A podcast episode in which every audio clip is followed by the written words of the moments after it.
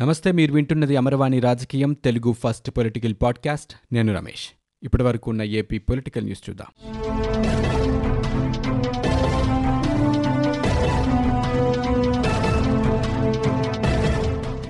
ఏపీలో కరోనా ఉధృతి కొనసాగుతోంది. గత 24 గంటల్లో 1555 కరోనా పాజిటివ్ కేసులు నమోదయ్యాయి. దీంతో రాష్ట్రంలో మొత్తం కేసుల సంఖ్య 23,814కు చేరింది. ఈరోజు రాష్ట్రంలో కరోనాతో 13 మంది చనిపోయారు. వీరితో కలిపి ఇప్పటి వరకు 277 మంది కరోనాతో మృతి చెందారు. ఈరోజు నమోదైన కేసుల్లో ఇతర రాష్ట్రాల నుంచి వచ్చిన వారు 53 మంది కాగా, ఇతర దేశాల నుంచి వచ్చిన వారు 2, రాష్ట్రానికి చెందిన వారు 1,500 మంది ఉన్నారు. కరోనా నుంచి కోలుకుని ఈరోజు మరో 904 మంది డిశ్చార్జ్ అయ్యారు. ప్రస్తుతం వివిధ ఆసుపత్రుల్లో 10,894 మంది బాధితులు చికిత్స పొందుతున్నారు. కరోనా వైరస్ బాధితులకు ప్రైవేట్ ఆసుపత్రుల్లో కూడా ఉచితంగా చికిత్స అందనుంది. వీటిలో అందించే చికిత్సకు రోజువారీ ఫీజులను ప్రభుత్వం బుధవారం ఖరారు చేసింది. రోగికి అందించే చికిత్సను అనుసరించి రోజుకు గరిష్టంగా 10,380 రూపాయలు, కనిష్టంగా 3,250 రూపాయల వరకు ఫీజు చెల్లించేలా నిర్ణయించింది. బాధితుల తరపున ఆరోగ్యశ్రీ ట్రస్ట్ ద్వారా ఫీజులు చెల్లిస్తారని సీఈఓ మల్లికార్జున్ తెలిపారు. ఆరోగ్యశ్రీ నెట్వర్క్ పరిధిలో లేని ఆసుపత్రుల్లో కోవిడ్ బాధితులు చేరితే ప్రభుత్వం నిర్దేశించిన ఫీజులనే తీసుకోవాలని, ఫీజుల వివరాలను కూడా నోటీస్ బోర్డులో ప్రకటించాలని ప్రభుత్వం స్పష్టం చేసింది. ఈ మేరకు వైద్య ఆరోగ్య శాఖ బుధవారం ఉత్తర్వులు జారీ చేసింది.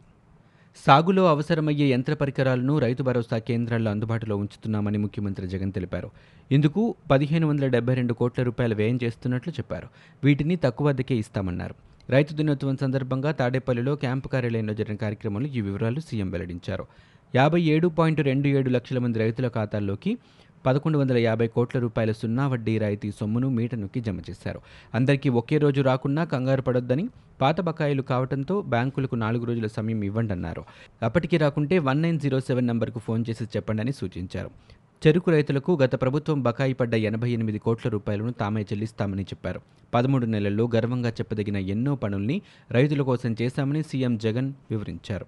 తిరుమల తిరుపతి దేవస్థానం సప్తగిరి మాసపత్రిక వివాదంపై పోలీసులు విచారణ జరుపుతున్నారు. ఈ మేరకు పత్రికా చందాదారుడు రత్నవిష్ణు నివాసానికి తిరుపతి పోలీసులు వచ్చారు. సప్తగిరి మాసపత్రికతో పాటు సజీవ సువార్త అనే పుస్తకం రావడంపై వివరాలు సేకరిస్తున్నారు. టీటీడీ ఫిర్యాదు మేరకు పోలీసులు విచారణ జరుపుతున్నారు. తిరుమల తిరుపతి దేవస్థానం ప్రచురించే సప్తగిరి మాసపత్రికతో పాటు సువార్త పుస్తకం కూడా ఒకే పోస్టల్ కవర్లో అందినట్లు గుంటూరులోని మల్లికార్జునపేటకు చెందిన రత్నవిష్ణు టీటీడీ విజిలెన్స్ సెల్కు ఫిర్యాదు చేశారు. దీనిపై ఇప్పుడు విచారణ జరుగుతోంది. సప్తగిరి పుస్తక వ్యవహారంపై తిరుపతి ఎస్ఐ వీరేష్ మాట్లాడుతూ, సప్తగిరి పుస్తకంతో పాటు సువార్త పుస్తకం వచ్చిందని తమకు తెలిసిందన్నారు. గుంటూరు మల్లికార్జునపేటలో పత్రిక తీసుకున్న విష్ణును ప్రశ్నించామని, పుస్తకం అందిన వెంటనే ఇంట్లోకి వెళ్లి చూస్తే సువార్త సజీవ పుస్తకం కూడా ఉందని విష్ణు చెబుతున్నారని వీరేష్ తెలిపారు. బుక్ పోస్ట్లో వస్తే కవర్ అంటించి ఉండదని చెప్పారు. ఈ వ్యవహారంలో పోస్ట్ మ్యాన్ను కూడా ప్రశ్నిస్తామని చెప్పారు. పూర్తి విచారణ తర్వాత బాధ్యులపై చర్యలు తీసుకుంటామని ఆయన వెల్లడించారు. ఇస్రో ప్రైవేటీకరణ యోచనను నిరసిస్తూ ఇవాళ సిపిఐ నిర్వహించ తలపెట్టిన చలో శ్రీహరికోట కార్యక్రమం వాయిదా పడింది. కరోనా వైరస్ తీవ్రంగా అధికంగా ఉన్నందున దీనిని వాయిదా వేస్తున్నట్లు సిపిఐ జాతీయ కార్యదర్శి నారాయణ వెల్లడించారు. మరోవైపు కరోనా చికిత్సను ఆరోగ్యశ్రీ పరిధిలో చేర్చడంపై ఏపీసీఎం జగన్మోహన్రెడ్డిని నారాయణ అభినందించారు. పశ్చిమ గోదావరి జిల్లా వైకాపాలో వివాదం మరింత ముదిరింది. తాజాగా బుధవారం నర్సాపురం ఎంపీ కనుమూరి రఘురామకృష్ణం రాజుపై గృహ నిర్మాణ శాఖ మంత్రి చెరుకువాడ రంగనాథరాజు పోడూరు పోలీస్ స్టేషన్లో ఫిర్యాదు చేశారు. తన పిఎస్ ద్వారా ఫిర్యాదును పంపించారు. ఇటీవల ఎంపీ తనపై అసత్య ఆరోపణలు చేసి పరువు ప్రతిష్టలకు భంగం కలిగించారని ఫిర్యాదులో పేర్కొన్నట్లు సమాచారం. రాష్ట్ర మహిళా కమిషన్ చైర్పర్సన్ వాసిరెడ్డి పద్మ గురువారం డీజీపీ గౌతమ్ సవాంగ్ను కలిశారు. మహిళా కమిషన్ దృష్టికి వచ్చిన కేసుల వివరాలను డీజీపీకి తెలియజేశారు. అనంతరం ఆమె మాట్లాడుతూ రాష్ట్రంలో జరుగుతున్న కేసులపై డీజీపీతో చర్చించినట్లు చెప్పారు. గుంటూరులో నగ్న వీడియోల కేసు మరొకముందే మరో కేసు నమోదైందన్నారు. కేసులకు సంబంధించి పోలీసుల పాత్రపై విచారించి చర్యలు తీసుకోమని డీజీపీని కోరినట్లు వెల్లడించారు. విజయవాడ నడిబొడ్డున అంబేద్కర్ విగ్రహానికి ముఖ్యమంత్రి వైఎస్ జగన్మోహన్ రెడ్డి శంకుస్థాపన చేయడం గర్వించదగ్గ విషయమని మాజీ మంత్రి ఎమ్మెల్సీ డొక్క మాణిక్యవరప్రసాద్ అన్నారు. నగరంలో అంబేద్కర్ విగ్రహం ఉంటే విజయవాడకు ఎంతో గౌరవం వస్తుందన్నారు. తన హయాంలో పూర్తి చేయలేని విగ్రహాన్ని ముఖ్యమంత్రి వైఎస్ జగన్ పూర్తి చేస్తున్నందుకు చంద్రబాబు సంతోషపడాలన్నారు. విగ్రహం ఏర్పాటుకు చంద్రబాబు సహకరించాలని సూచించారు. అంబేద్కర్ విగ్రహం ఏర్పాటుపై టీడీపీ రాజకీయం చేయడం తగదని ఆగ్రహం వ్యక్తం చేశారు. టీడీపీ రాజకీయాలను తీవ్రంగా ఖండిస్తున్నామన్నారు. చంద్రబాబు వ్యాపార ధోరణి మీద గతంలో స్వరాజ్య మైదానం మీద కేసు వేశారని, ఇప్పుడు స్వరాజ్య మైదానం మీద కోర్టులో ఎలాంటి కేసు లేదని స్పష్టం చేశారు. దేశంలో ఏ రాష్ట్రంలో లేని విధంగా ఏపీలో వ్యవసాయ రంగం ఏడాదిలోనే అభివృద్ధి చెందిందని వ్యవసాయ శాఖ మంత్రి కురుసాల కన్నబాబు పేర్కొన్నారు. ఏడాదిలోనే విత్తన శుద్ధి కేంద్రాలు పూర్తి చేస్తామని చెప్పారు. చెరకు రైతులకు 55 కోట్ల రూపాయల బకాయిలు ముఖ్యమంత్రి చెల్లించారని పేర్కొన్నారు. మంత్రి గురువారం మాట్లాడుతూ చక్కెర కర్మాగారాలు అభివృద్ధి చేయడం ద్వారా ముఖ్యమంత్రి జగన్మోహన్ రెడ్డి చెరకు రైతులకు ఆదుకున్నారని అన్నారు. జిల్లాల విభజన అశాస్త్రీయంగా జరిగితే ఇప్పటి వరకు శ్రీకాకుళం జిల్లాలో చేపట్టిన అభివృద్ధి అంతా శూన్యమైపోతోందని మాజీ మంత్రి శ్రీకాకుళం ఎమ్మెల్యే ధర్మాన ప్రసాదరావు తెలిపారు. వైఎస్ రాజశేఖర రెడ్డి జయంతి సందర్భంగా బుధవారం శ్రీకాకుళంలోని కొత్త రోడ్డు జంక్షన్ వద్ద వైఎస్ విగ్రహాన్ని ధర్మాన ఆవిష్కరించారు. ఆముదాల వలసలో విజయసాయిరెడ్డి పాల్గొన్న వైఎస్ కాంస్య విగ్రహావిష్కరణలోనూ ఆయన పాల్గొన్నారు. దివంగత ముఖ్యమంత్రి రాజశేఖర రెడ్డి హయాంలో జిల్లాలో అనేక అభివృద్ధి కార్యక్రమాలు చేపట్టామని ఆయన గుర్తు చేశారు. ఏడాది పాలనలో రైతులు అడుగడుగునా దగాకు గురయ్యారని మాజీ సీఎం టీడీపీ అధినేత చంద్రబాబు ధ్వజమెత్తారు. అందుచేతనే రైతు దినోత్సవం అని కాకుండా రైతు దగా దినోత్సవం అని జరిపితే బాగుండేదని ఎద్దేవా చేశారు. బుధవారం ఆయన తమ పార్టీ నేతలతో వీడియో కాన్ఫరెన్స్ ద్వారా సమావేశమయ్యారు.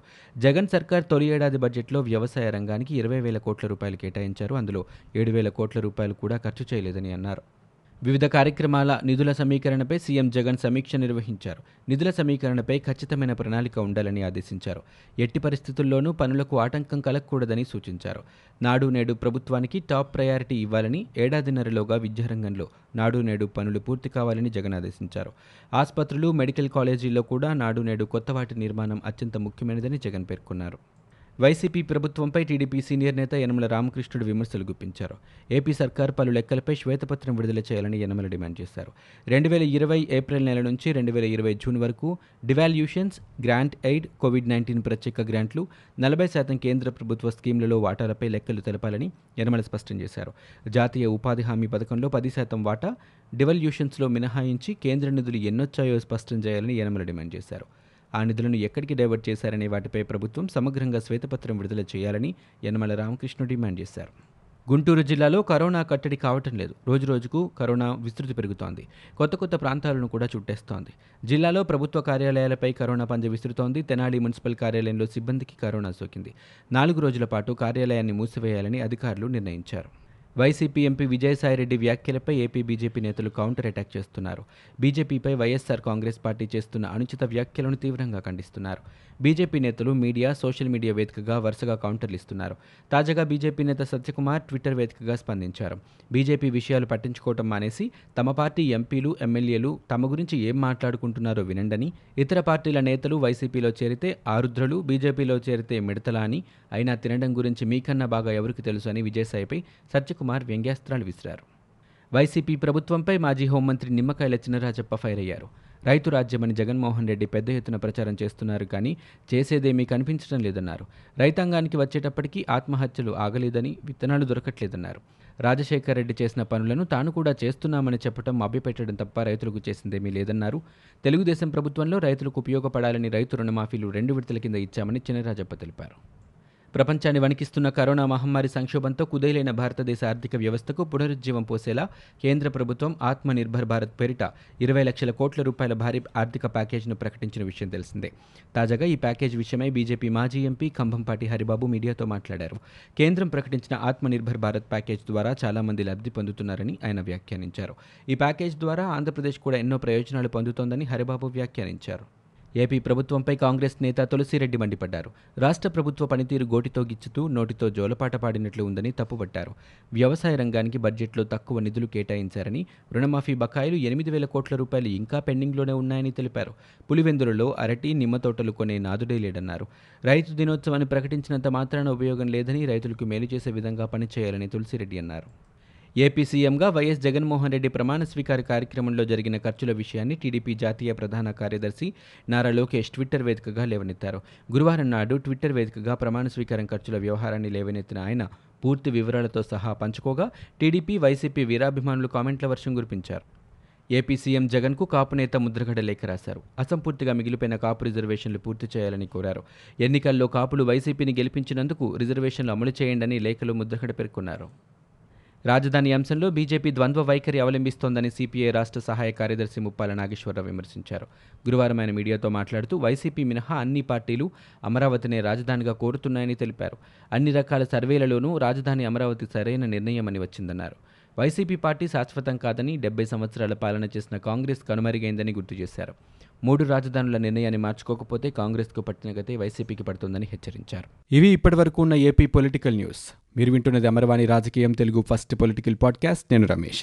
For more details visit www.amarvani.in. We are also available on Google Podcast, Spotify, iTunes and Apple Podcast.